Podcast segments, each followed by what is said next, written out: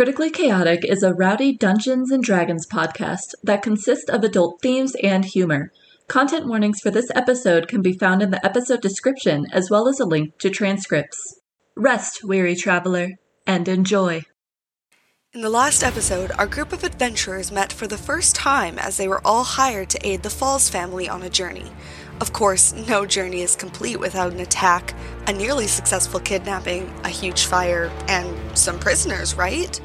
In this episode, we rejoin our group of unlikely companions after they escaped the flaming forest and realize their unfriendly friend Morgan has gone missing.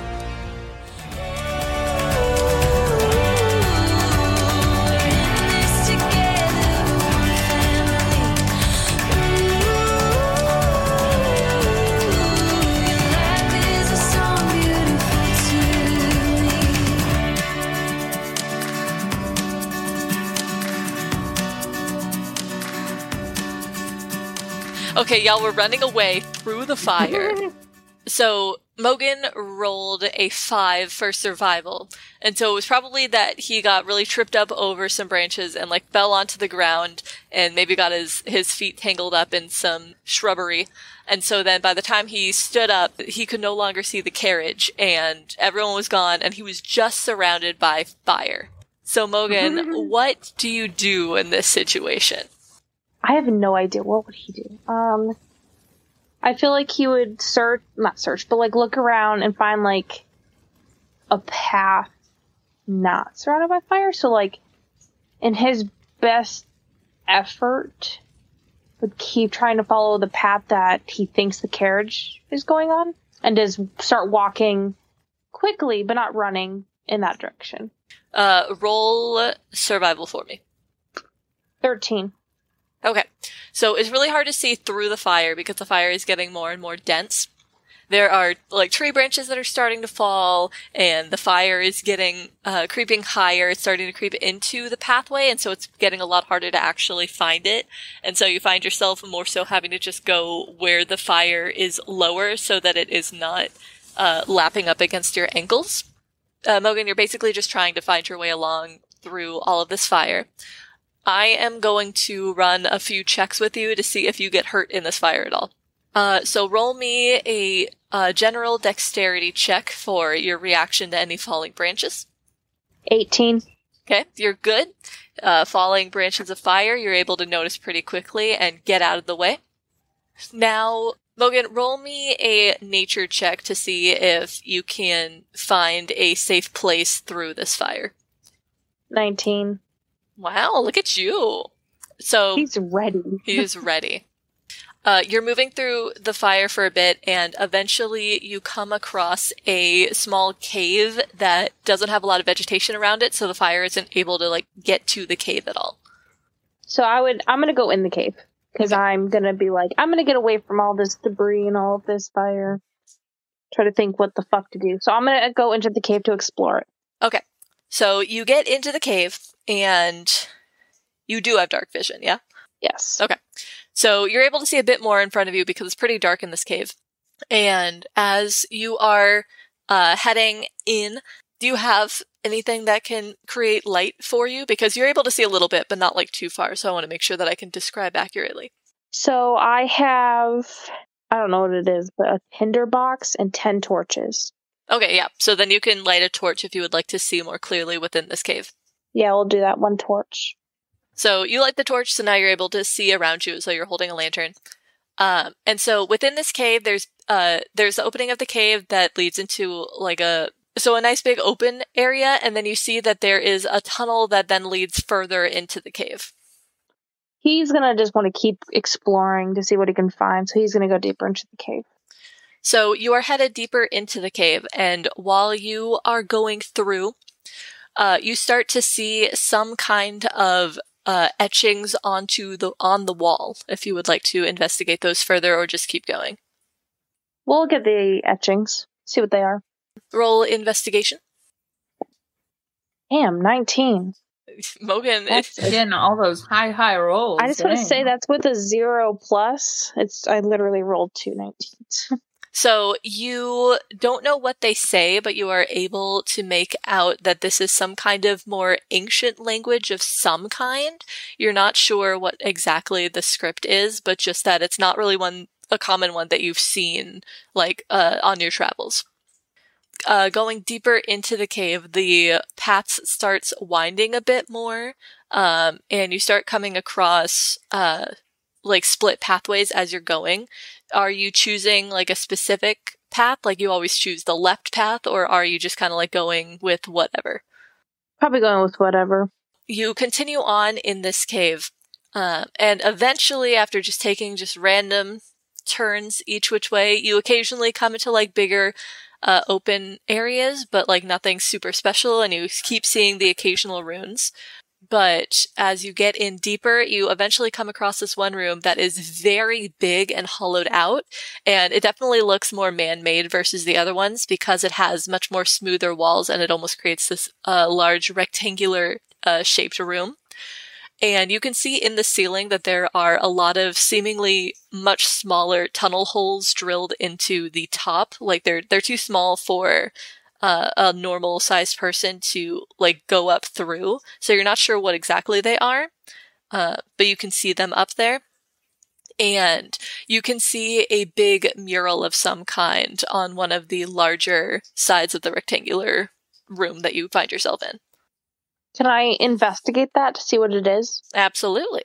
So, without rolling anything, you can just make out what the general picture is first, and you are able to see a series of what looks to be feminine figures, some of them in dresses and some of them just nude, that are etched onto this wall.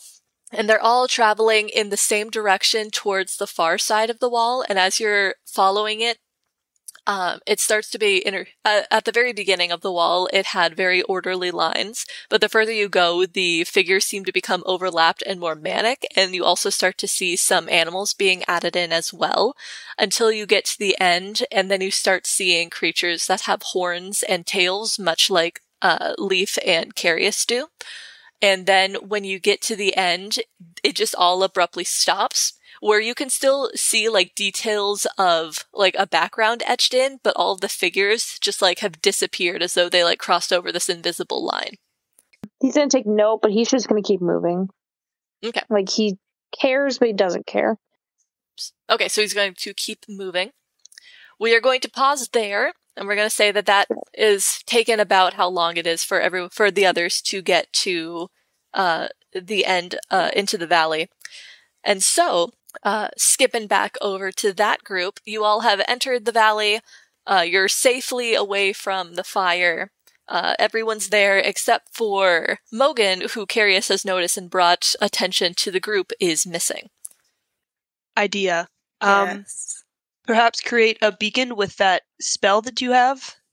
Oh, yes. I'm going to cast Light, which is a cantrip, on the carriage, so I just touch it, and it is now glowing, and it's going to glow for the next hour, so that we have kind of a beacon for Morgan to find. Okay. I feel like Carius is already, trying to turn around and head back towards the burning forest.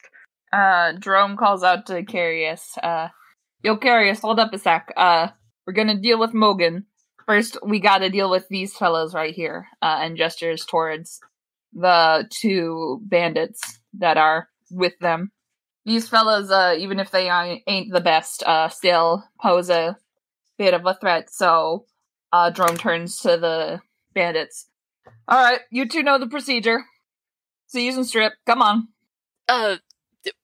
How stripped? Down to the skivvies. They're still, open-handed and everything, being, very careful, as they, slowly, start to stripped down, looking very sheepish and uncomfortable with the entire situation.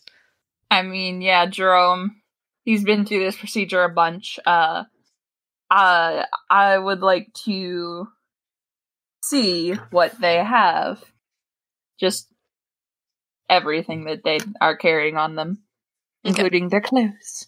Okay. And including searching in hidden pockets that might exist, because they're thieves. Thieves have hidden pockets at all times. I was speaking from experience. Okay, so you already know about their obvious weapons with the swords and the bow, which I assume that you have already confiscated during earlier. Oh, absolutely. So you find a hidden dagger on one of their belts that they had not grabbed at. You find a couple pouches on them that have a handful of silver and some copper. Mm-hmm. You find that one of them has a sketch of a beloved dog, and what's this dog? This dog is beloved. Okay, you all have the same dog. They're in a polyamorous relationship. That one dog. Well, no, they aren't anymore. Just the two of them left. Yikes.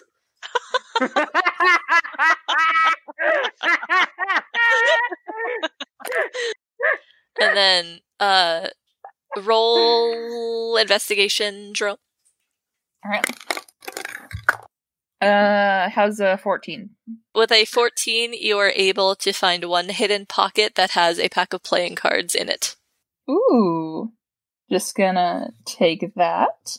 So Jerome looks at this stuff and he's like, I just want the deck of cards. Any of y'all want any of this stuff? I want to go for the big guy. I want to go.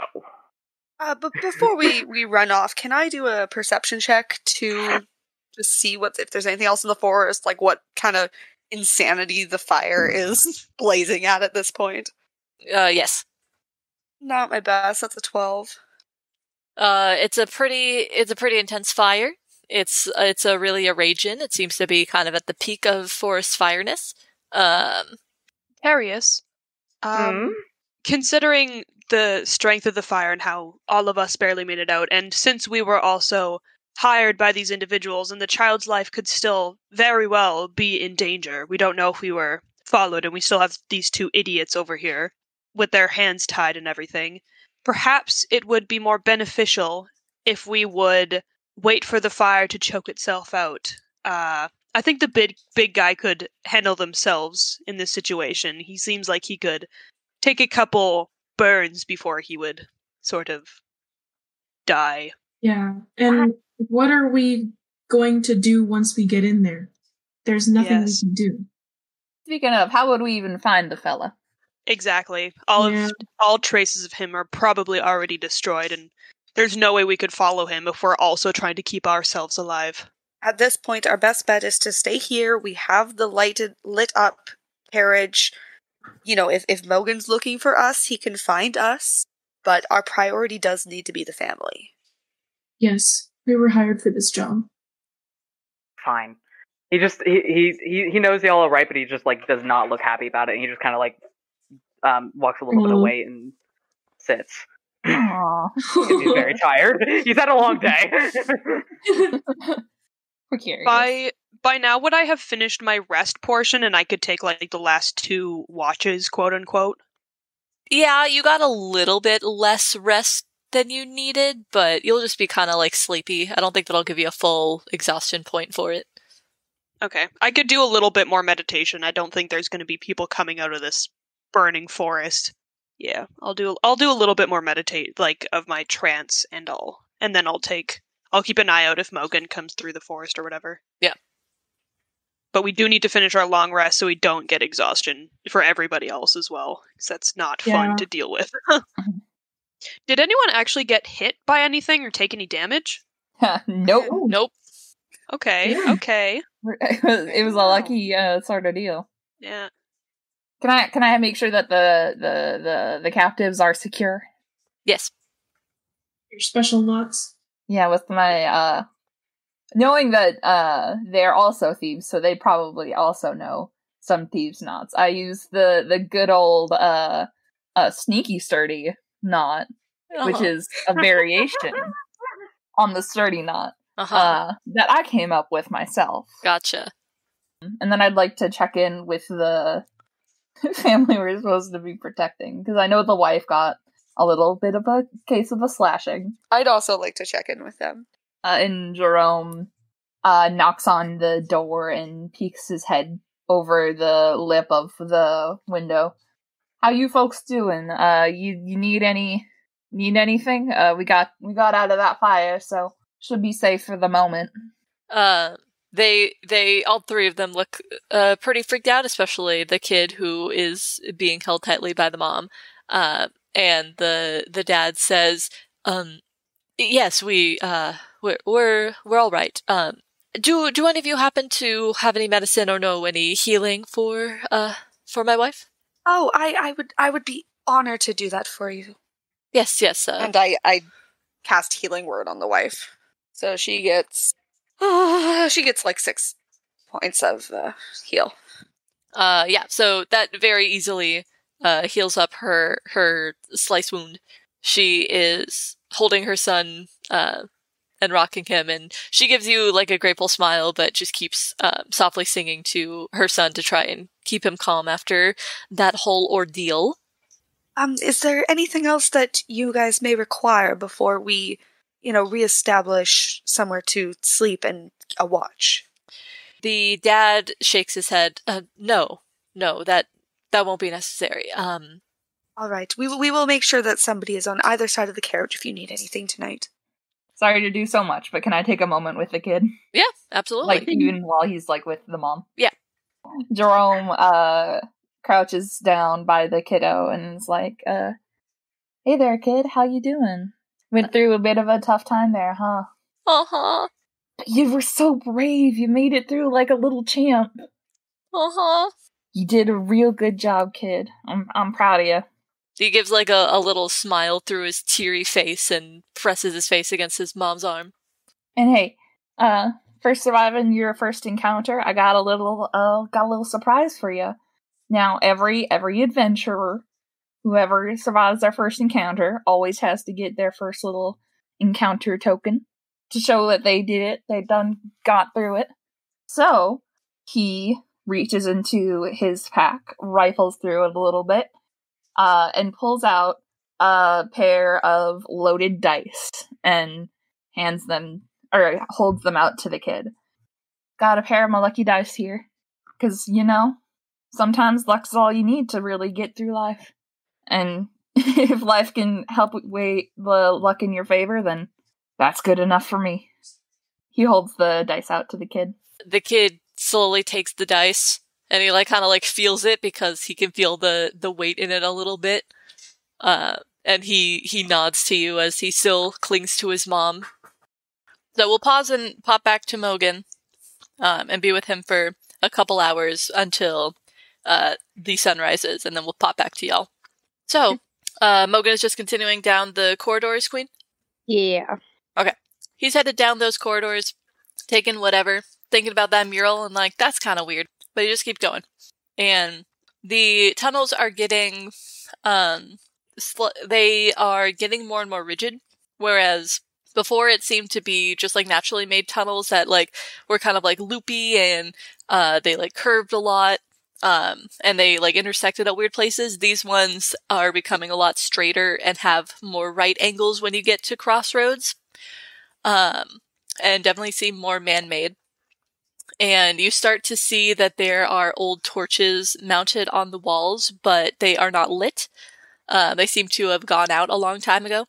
And you travel for an hour, you're walking for a while, and eventually you come across one corridor where it keeps going on forward like normal, but then there is a huge hole. So these tunnels that you're in currently are maybe 10 feet wide and then about 10 feet tall. So it gives you a nice space of breathing room.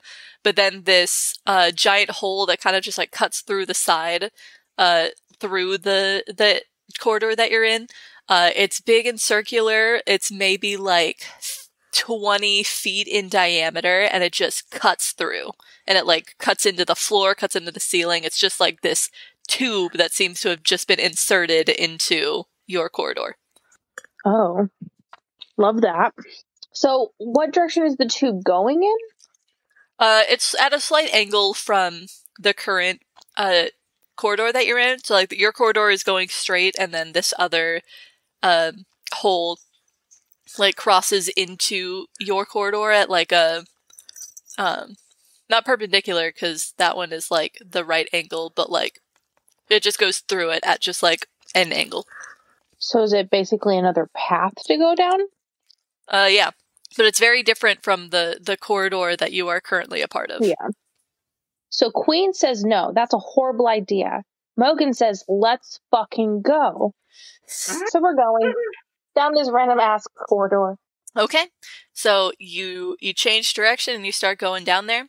And as you're going through it, the path they're taking is not nearly as very uniform as the rest. It's not like perfect going at a perfectly straight direction and keeping at a perfectly straight angle. It's kind of like there's like hills going up and down, and it like curves, and every so often it'll cut into another corridor, another one of those perfect corridors. It is up to you if you would like to continue down this path or jump back into the straight corridors. We're going down this funky ass path. I have to know what's at the bottom. Okay. Do you want to keep following this path for the rest of the night, or do you want to stop and get rest at all? I might as well stop and rest since he only slept for like 20 minutes. All right. So does he want to get his full day's sleep then? Might as well. Okay. Then in that case, we will skip ahead to the end of the night. The sun is rising, and we'll skip back to the other group. So I would be taking my watch then? Yes. So Snow would be awake with me as well at this point, because she was taking the last watch with me. Partway through, while everyone else is sleeping, I'll sort of wander over and approach our prisoners from in front of them. And I'll sort of, like, kneel down on both my knees in front of them and just, like, hands folded in my lap. Hello. They were asleep, kind of, like, leaning on each other, dozing away. And so when you sit down and you go, hello, they kind of jerk awake a little bit, and then they see you, and they immediately, like, sit up real straight, like, best behavior, hands, like, flat on the ground to show that they're, like, not doing nothing. How are you two feeling? They exchange glances. Good? Ah, that's good to hear. How are your throats? We were in the forest fire, and there's a lot of smoke. Are you guys feeling a bit parched, or no? One of them goes, no, we're fine. And then the other one goes, I'm a little thirsty. Okay, I'll take my, water skin. And I'll sort of go over and give them a little bit of water. The one that said that he was good doesn't, like, take any, looks kind of suspicious about it, but the other one, like, takes a couple cautious sips before handing it back to you. You know it's not poisoned, right? This is my own water skin. No, yeah, I'm not thirsty. Can I insight check him just to double check if he's being purposefully annoying? Insight? 5 minus 1 equals 4. It doesn't seem like he has any, like, bad intentions with what he's doing. Can I also do an insight check from, like, back where I'm, like, observing the situation? Sure. Yeah, that's a 19. He's just very paranoid because he is a part of the group that attacked you all and is now your prisoner, and there seems to be like a good cop, potentially bad cop thing about to happen, and so he is extremely paranoid. Now that it seems that we've gotten to know each other a little bit, and I've shown that I'm not going to murder you as the rest are sleeping, I was wondering, who was the one that pointed you in the direction of our group here, and why you were targeting this family here? The one who took the water says, our leader just organizes the raids, and everyone knows about the fishery falls, so we knew that they were going to be coming through here. We didn't think that they would have such a big party on them, but we know that they have a lot of extra money, and so we were, you know. He looks down all sheepishly. You're doing so well. Thank you so much for telling me that. Who is this leader that you mentioned? They exchange glances. No one. I promise you that I won't tell the family. No one knows that we're talking right now, besides my friend here, but she won't say a word. Snow kind of just, like, nods but narrows her eyes a little bit and, like, but don't fuck up. The one that took the water, which I'm going to start calling Waterboy just for easier time. Waterboy and Paranoid Man. That's what we're going to go with. So Waterboy looks as though he's like about to say something when Paranoid Man like puts a hand on his knee and he says, "We're not going to tell you." Hey now, are you going to let this idiot, frankly, tell you what not to say and what to say? You are very much putting yourself in a much more comfortable situation than this guy beside you here. I'm just staring right at Waterboy. It's all right. It's totally... I don't have any weapons on me, which I don't have any visible weapons on me. We're not going to hurt you. We have no reason to. I can't. Why? I'm not supposed to. Who says?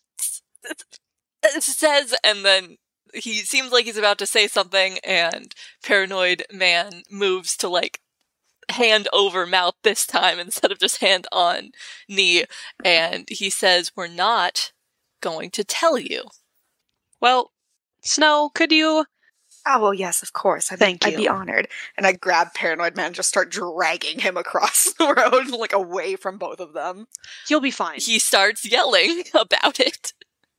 I just cover his mouth and just push him down, like, yeah, just stop. Oh, but keep him close, though. Yes.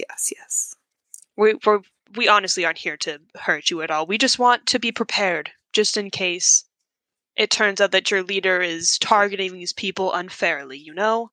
I really would not like me or my compatriot to come to any more harm than we potentially almost did. No. Waterboy looks even more nervous now. He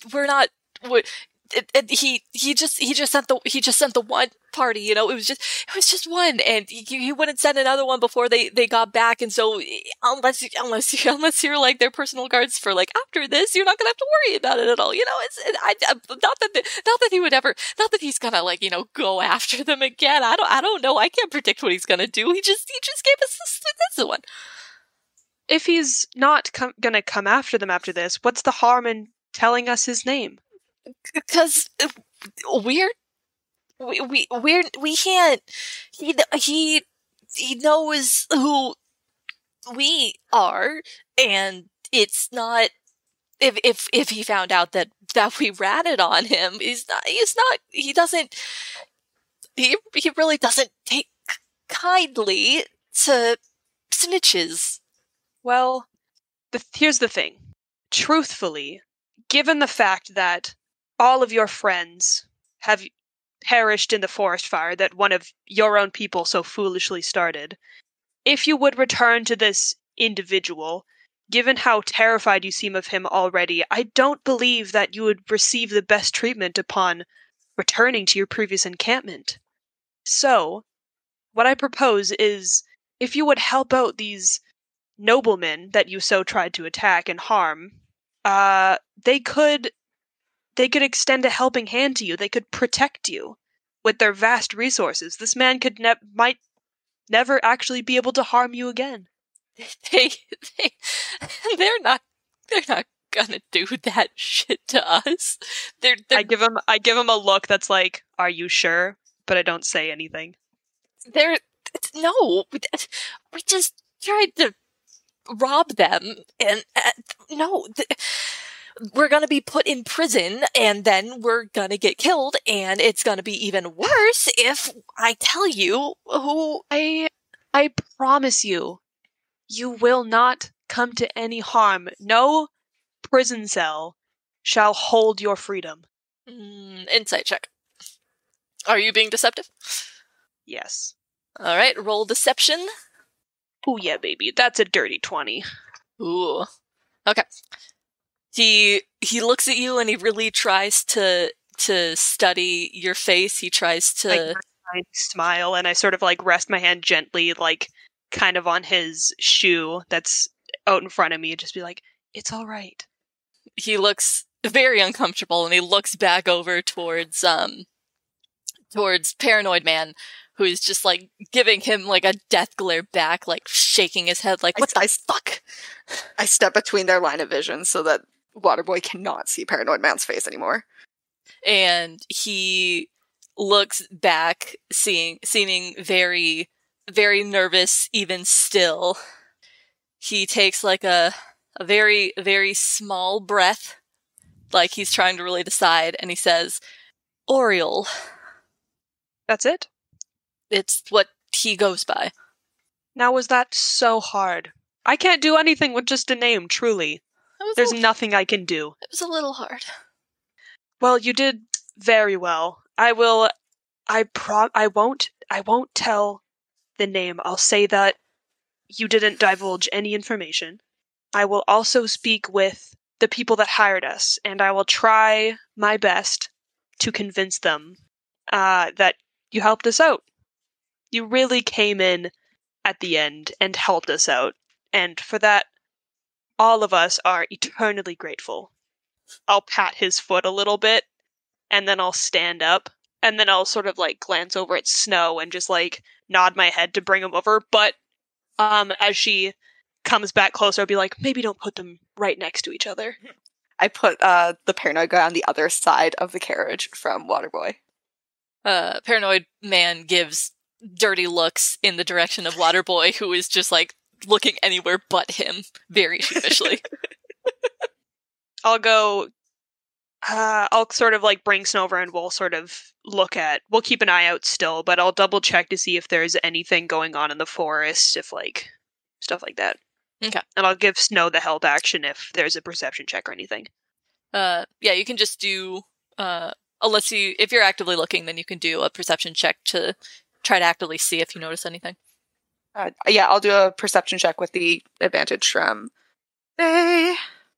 Oh, hell yeah. So that's a 19. You don't really notice anything. The most that your eye is drawn to is a bird that takes off from around the forested area and is just flying away.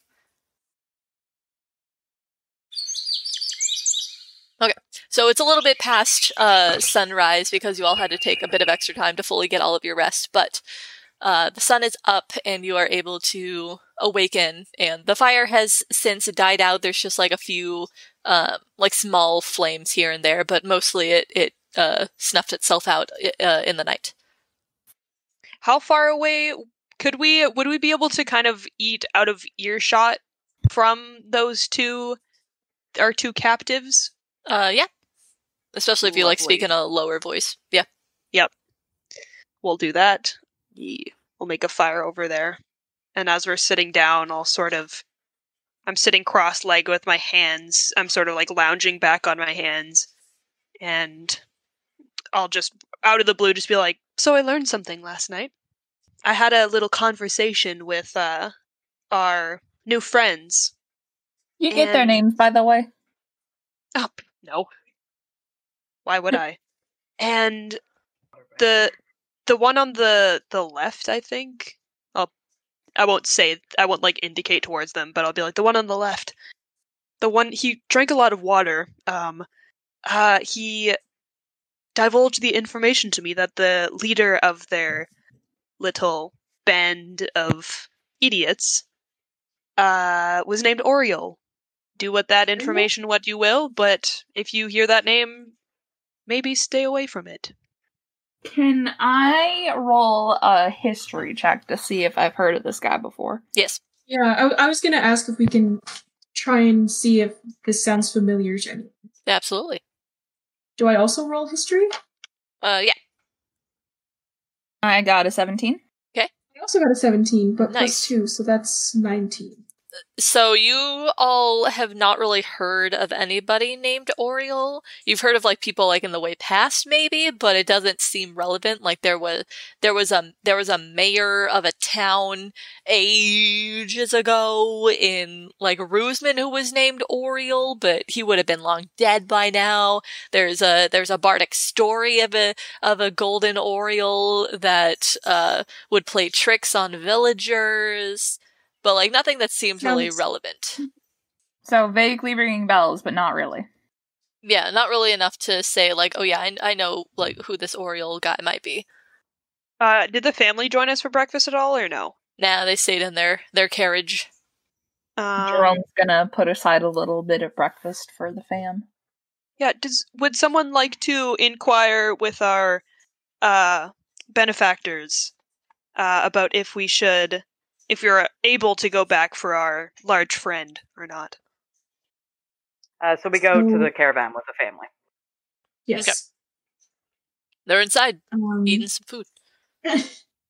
I, lightly knock on the door next to the father. The father turns to look at you through the glassless window. Hello. Apologies. I just wanted to run this by you real fast. One of our companions, the big one, the half-orc, he seemed to have gotten left behind as we made our grand escape last night, and me and my companion here, we would like to just go take a quick look around, see if we can't locate him and see if we can't make sure he's all right, and we wanted to make sure you knew what was going on. He looks a little surprised by that, and he says, No, we're on a schedule, and we have to make it there. We've already lost so much time through the... And he's cut off by his wife, who goes, "Sweet, honey, just...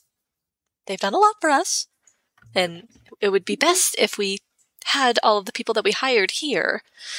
And he, looks at her, and he gives a little sigh, and he says, "Okay, but we really would prefer to not stick around here for long, so if we could get going at the very least by tomorrow." I'm sure we will be, and that we'll come back as soon as we can. I understand you don't want to stay around. It's been a very rough time, but indeed. So wait, so is the plan to take the carriage with us? Is that what we were wanting to do? I was actually thinking that we could stash the carriage away behind some shrubs and hide it a little bit. Okay. So then they have a little bit more of a covered area where they won't be in the middle of the path.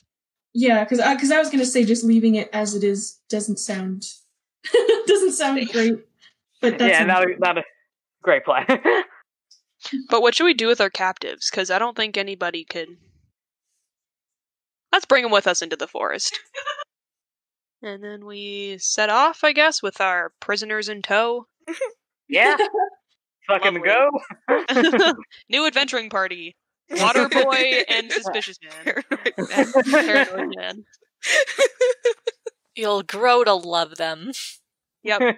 Oh, these are the NPCs we're going to drag along with us to level 20. Off we go. Alright, off you go. Group we are. Yep. Okay, so we'll pause with y'all and hop back to Morgan. Morgan, you awaken. Good morning to myself. Yeah, so Mocha's just going to get up. He slept straight on the floor. He's just going to get up and keep going. He has no care in the world. So he continues on, and he starts, the hole starts kind of heading downward a bit more, whereas before it kind of went up and down every so often. This one more clearly goes down. And it is as he is going down that it seems to be getting darker and darker. I assume that he lit another torch. Yeah. Okay. And so it gets harder and harder to see a bit more ahead of him.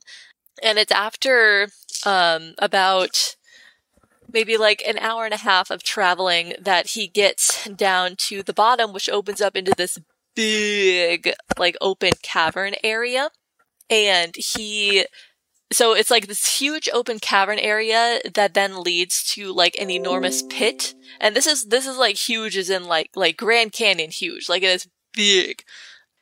He has a fair bit of walking room along this ridge that's connected to this giant hole that tunnel that he just came through. But then there's this even bigger pit, kind of a few feet in front of him. Can I do a investigation check to see what I can see? If there's anything else in the cave? Sure. Yeah, I got a 7. You don't really see much. You just see this giant pit. Okay. You are able to get a bit closer to the edge of the pit to continue your investigation if you want to. I don't know. I don't want to make that assumption for Morgan if he would go up to a pit. He probably would, yeah. So probably, yeah, get closer. Okay. So he goes up to the pit and he kind of looks in. And it's a bit of a far drop, but at the bottom he can see, it looks similar to the equivalent of like, snake skin that's shed, you know? Oh God.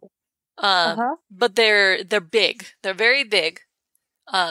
And along with some of that, like, shedded skin looking stuff, he can also see, these almost like shell looking things that have been cracked open. They're not shells as in like chicken eggshells. They're like, papery, lumpy shells that seem to have been like kind of cracked and pierced open, with like something that attached. If you would like to try to figure out what like this is, you can roll nature. Sure. 9. Yeah, you're really not sure what this would belong to. He's gonna back up from the edge because he's like, okay, well, I don't know what that is, so we're just gonna not. Is there any openings in this cavern that like he can head back out instead of the one he came in through? Yeah, there's a few more that kind of all lead in different directions. There's maybe like 6 more around this cavern, equally like the big rounded tunnels. So he's probably just going to pick a tunnel and go. Just head back up. All right. Because I don't want to know what that is. Then we'll skip back to the other group. With the other group, y'all head back into the forest, and there is a lot of destruction. A lot of the forest is dead, and there's just charcoal and ash everywhere. It's still like kind of ashy and cloudy in the air, so it makes it a bit harder to breathe properly. Do you guys just kind of like retrace calling out for Morgan, or do you have spells, or what is it that you do? I'm going to cast guidance on they, so that they can do an investigation with an additional D4. That is a 17. After looking around for a bit, you guys kind of stray off the path, kind of thinking, well, maybe he just kind of like went off of the main path because of all the fire. And eventually you come across a cave, and you are able to notice what looks like scrapings from some kind of big weapon, maybe, along the stone leading in here. Would you look at that? So you all proceed into the cave system, kind of following down these paths, and eventually you find the same long rectangular room that Morgan found before with the mural and the runes and all that stuff. Everyone's kind of like looking over on this. Real quick, Alex, what languages do you know? Common, Elvish, Sylvan, Celestial, and Abyssal. So, upon people investigating, you all come to find that it's actually written in, like, a mixture of languages. So there are some parts that are written in Abyssal, so whoever knows Abyssal, you can read some of it. What up? There are some parts that are written in Elvish, specifically Ancient Elvish, which would be most commonly known by native elves or those that come from high elvish families. So, Alex, hey, what up? What up? There is a tiny, like, little bit every so often that seems to use the Abyssal, like, the same script as Abyssal, but it's not actual Abyssal words, so it's hard to, like, make out what exactly it is trying to say. Cool. It can be implied that it is Infernal that is being written. Which is same alphabet, but still different language. And then there's another one that does not look like any of the languages that any of you know. Is it Dwarvish? I know Dwarvish. It's not Dwarvish. Damn. Is it Draconic? I know Draconic. It's not Draconic, although it does look. It looks a bit like Draconic. It looks a bit like Ancient Elvish. It has like similar line structure, but it like the letters don't make sense. So it's not either of those languages. Is it Undercommon? I don't know. Is it? So the little bits that you all are able to figure out. A lot of the runes, while you can make out some of it, a lot of them are still kind of like rubbed away or like etched out in a weird way. And so because of, like, it's obvious that it's been here for a long time, so it could be hard to figure out exactly what it says. And so you can make out, like, bits and pieces of it, a lot of which is talking about, like, the beginning of the world, and it seems to be some kind of, like, mythology of some kind. And then the parts that are written in Abyssal and Infernal, it starts talking about those that came from another plane and created a new species that began to intermingle with the original ones, as they are called. They aren't really, like, given a species name and all. They're just called the original ones. That's mostly, like, the stuff kind of towards the middle and end that's written. A lot of the stuff written in the beginning is written in that language that nobody can seem to identify. Am I able to do any kind of religion check on the, like, mythological parts of the writing, just to kind of understand it more? Absolutely. You can tell that those that are in dresses are angels of some kind. You can't quite identify, like, what kind or where they came from or anything of that sort. But you can tell that that's a kind of dress that angels are typically depicted in ancient art found around Neglitus. Mm-hmm. And most interestingly, there is a part of the mural that shows what can be assumed to be gods, kind of like at the top of this giant mural. Where they're drawn vague enough that it's hard to identify who is who. None of them really seem to have any identifying features, like any of their symbols. But there is one in particular that you seem strangely drawn to in a way that you cannot explain. Okay. Interesting. All of us are just snow. Just snow. Alrighty. You continue onward, and you have now entered the very uniform tunnels. It no longer looks like naturally formed tunnels at all.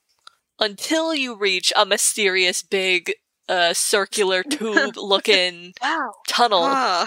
Does it look like it's been, like, picked at? Like, with, like, human tools? No, it looks weirdly uniform. Like it's not like smooth stone like these corridors that you've been in. It's like it's still like rigid, but it's like an almost like uniform kind of a pattern to it. It doesn't look like the kind of randomness that comes with like picking at it with pickaxes or tools. Okay. You don't know what it was, but you can tell that it was like it wasn't magically made. It seems to have been made or like man-made. It seems to have been made by like something. Natural of some kind. Morgan, roll me a perception check. Oh no! That's gonna be a good old 19! Alright.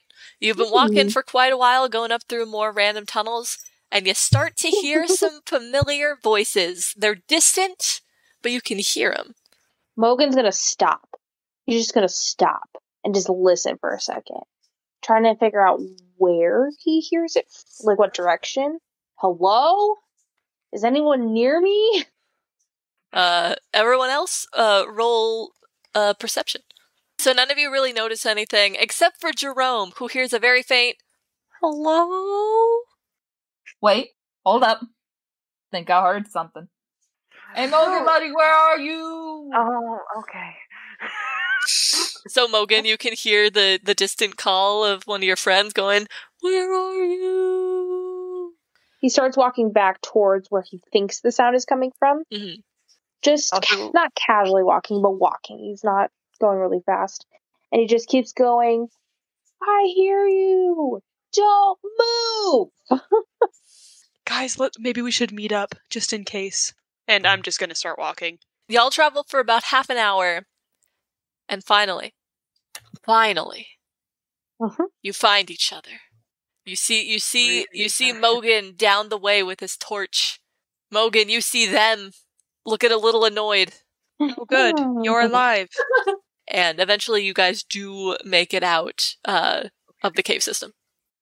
Morgan, may I ask what was in this pit? I had a stroke. So, from what I could tell, it looked like some kind of paper-esque shell thing, and maybe something shedded from a creature. If anybody wants to make a nature check again, because you have new information, feel free. 17 grew. So after After Morgan says this, everyone who rolled immediately comes to the realization that that may very well have been the breeding grounds for purple worms. Oh no! Oh, that would have been so bad. We would have died. So with that lovely realization, maybe we should start walking very quickly toward our caravan and leave. I've always wanted to study one of those creatures. No, that's not the time. Maybe you can study them on your own time. Yeah, we'll find a library. Yeah, we're still in the middle of a job, also. You get back to the caravan. It's just about sunset. So it's sundown, so you all like have dinner and you settle down for the night, etc. Nothing happens in the night. The next day, you are all headed on out. The rest of the trip kind of goes like without a hitch. There's a few bumps in the road, literally. There are a few bumps in a fallen log every so often. At one point, though, Mr. Falls calls for they to come talk to him and like walk alongside the carriage as they're going. Yes, hello. Would you say that you are, just from what I have observed, it seems that you are a bit of a leader of sorts for this group, would you say? I wouldn't say that directly. We have only known each other for the days that we have, I guess, traveled together. Yes. But I'm generally the one that's been collecting the most information. And yes, you certainly have taken charge, yes. But regardless, seeing as we are almost to our destination, assuming that everything goes well, I wanted to thank you and your crew for all that you have done. You all handled everything very excellently, I must say, and I'm very grateful. Perhaps we can call upon your services again in the future, should we need them. Oh, yes, of course. However, I did want to mention that I am very impressed with everything that's happened here, especially with how well you all seem to be able to work together through such an ambush, despite having never really known each other. Yes, a well-oiled machine, as they say. Yes, indeed, indeed. Hmm. Despite some of the hiccups that have occurred that can be expected of new groups, I think that you all could make a good difference in this country if you all were to officially band together as an adventuring team. Primarily, if you all wanted to, as I mentioned, offer your services again in the future, it would be much easier to get in contact with all of you if you were all registered as one adventuring team at the Mercenaries Guild. Huh.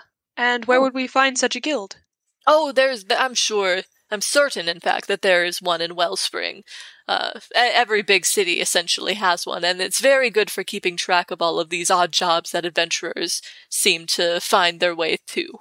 And if anybody asks for any evidence of your skills as an adventuring team, feel free to use my name, and they can get in contact with me about it. What were you planning on doing with the two ruffians that we've been lugging along with us? Oh, we'll take them to the authorities, of course. Also, by the way, since, you know, it was your family who was sort of being threatened the most, the individual that sort of sent these people, his name is Oriole. Mm. Yes, thank you for finding out such information. I will be certain to bring it up with the authorities. Would it be so much trouble? My wife is extremely tired from this longer than anticipated trip. Would you be able to take the ruffians to the jails when we arrive in Wellspring? Of course, my group and I would love to do this little thing. Though technically it would be a little bit of extra time than what we signed up for, and yes, we will reimburse you for that extra trip, of course. Thank you for understanding. Just after you have dropped them off, feel free to come to where we are staying, and I will deliver you the agreed upon payment as well as an extra for that additional trip that you'll be making. All right, he lets you go. Alrighty, and I'll sort of pass on the information and everything. Would it be possible, without me like having to say it, if I could spin the story in a way that I'm like, maybe I should stay with the family to make sure that they don't try and run off with their money while you guys go take care of bringing these ruffians to the jail? You can certainly try to spin it that way. The night goes by, everything's fine, and then eventually you all get to Wellspring. Cool. So I guess the group of us then take the captives and head towards the authorities. Y'all are headed to the authorities, and it's about when you get onto the street that, like, you can see the jails kind of down the way that Waterboy and Paranoid Man kind of, like, start to tense up and, like, slow down fighting a bit more with, like, how they're being led. And Waterboy is like, she said that we would... And he's, like, starting to freak out a bit, and she's like, she said that we weren't going... What the fuck? I just look at him and be like, she may have said that, but none of us did. Paranoid Man looks really fucking peeved about this. Because he's like giving Waterboy like a glare like, I fucking told you so, you little fucking idiot. If they escape, I'm gonna wake up with a knife in my back. It's not gonna be good. And so Waterboy is starting to make more of like a visible fuss and is like fighting at the chains and whatnot. And is actually kind of starting to like panic enough that he's trying to like actively get out of y'all's grip. So he's freaking out and like pulling, and you're just kind of like steady, like nails digging into his arm a little bit, like keeping him going. And Waterboy is freaking out a lot more, and he's like jerking a lot more, starting to yell, starting to make a scene, saying like, she said that we wouldn't let this happen. I risked a lot in order to even tell you anything, and you're still gonna just like make me blah blah blah. He's like making a big old scene, and Paranoid Man is just like starting to be like, just shut up, just, oh my god, just shut up. And it is while Waterboy is freaking out and making the scene that an arrow is suddenly fired. Oh. And lands right in Waterboy's jugular. Oh. Wow. Right after I say I feel bad, you gotta do me like this. Yeah, a little bit. So Waterboy's loud yells are cut off immediately as he, like, slips down to his knees, and Paranoid Man lets out a yell and is immediately going to try to get out of Morgan's grip to go to his friend who has just been shot in the jugular. Morgan, are you going to do anything about that? I'm going to definitely hold him back. Got a solid 16. Yep, you're able to hold him tight. He's gonna die. And so he tries to fight you, and you like hold on to him, and his feet slip out from under him, and he like falls to his knees as he's like fighting against you. But as being thought, it doesn't last long before another arrow is fired, this one hitting him in the face rather than in the jugular. And he is like thrown back onto the ground and is conscious for a bit longer with an arrow sticking out of his face. Can I do spare the dying on him? You can certainly try. Awesome. So I'm going to kind of like stand over him as he's like fallen over, and my hand just kind of starts to glow like kind of a white yellowy color. It slips, like just passes through his chest to his heart, and there's a glow around the chest that makes it thump, and he's stabilized. Stabilized with a fucking arrow through his face.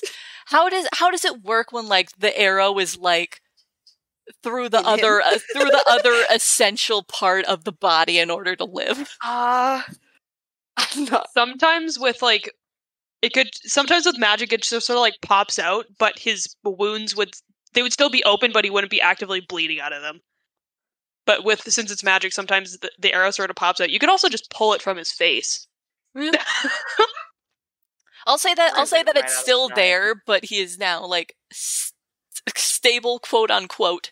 So like maybe the like arrow is like putting enough pressure on it that's not bleeding out or anything. Yeah. So he's like stable more or less, but like if it goes wrong, he's gonna be dead. Yeah.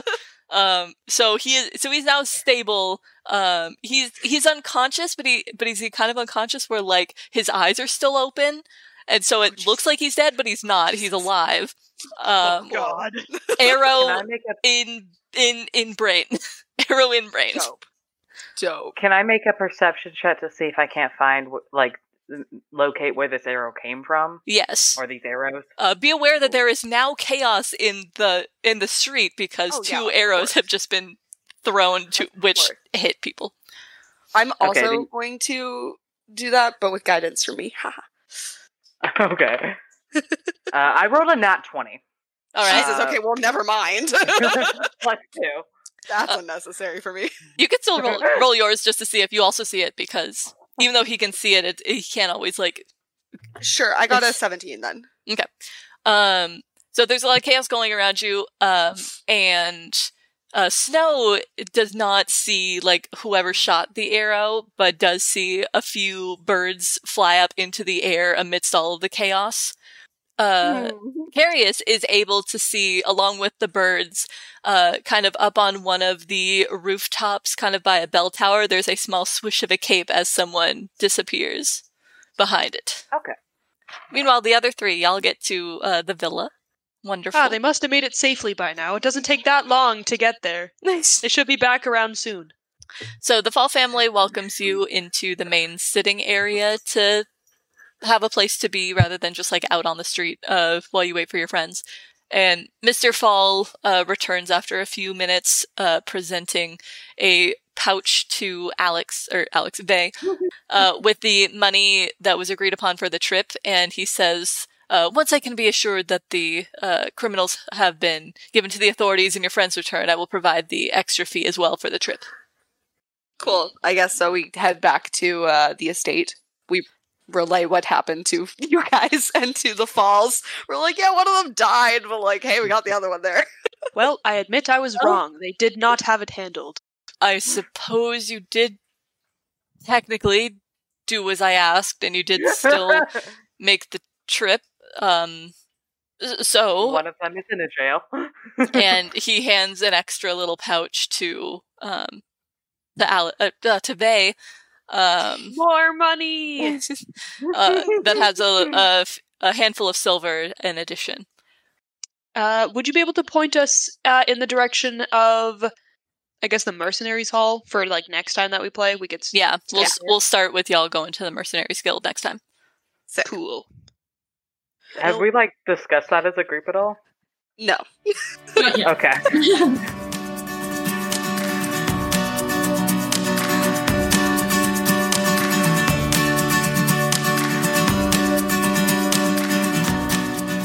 Critically Chaotic is a Dungeons and Dragons podcast brought to you by the following people. The DM is Xan, who can be found at Xandir on all platforms. Vey is played by Alex, who simply cannot be found.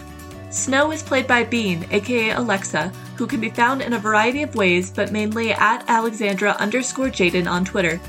Carius is played by Kian, who can be found as @LostFanboy on most platforms. Jerome is played by Lady, who writes, quote, "And that's all you get, you dirty gremlins." Morgan is played by Queen and chooses not to be located at this time or ever. Leif is played by Selah, also known as Strawberry online, who can be found at _strawberrymilk on Twitter. The theme song is Melody by Emery. If you would like to support Critically Chaotic, please consider leaving a 5-star review and following us on whatever podcast listening platform you are currently using. You can find us at CritChaoticPod on Twitter with no underscores, where we post updates and retweet fan content. For any other platforms you would like to find us on, please look in the description. We will see you next week for the continuing adventures of this nameless adventuring party. Have a great week, everyone.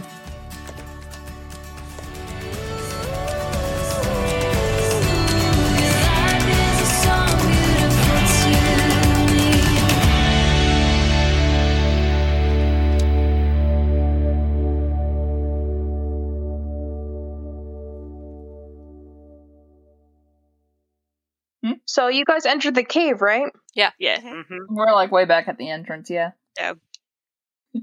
Because it is a cave, could Morgan perhaps hear anything at this point? No.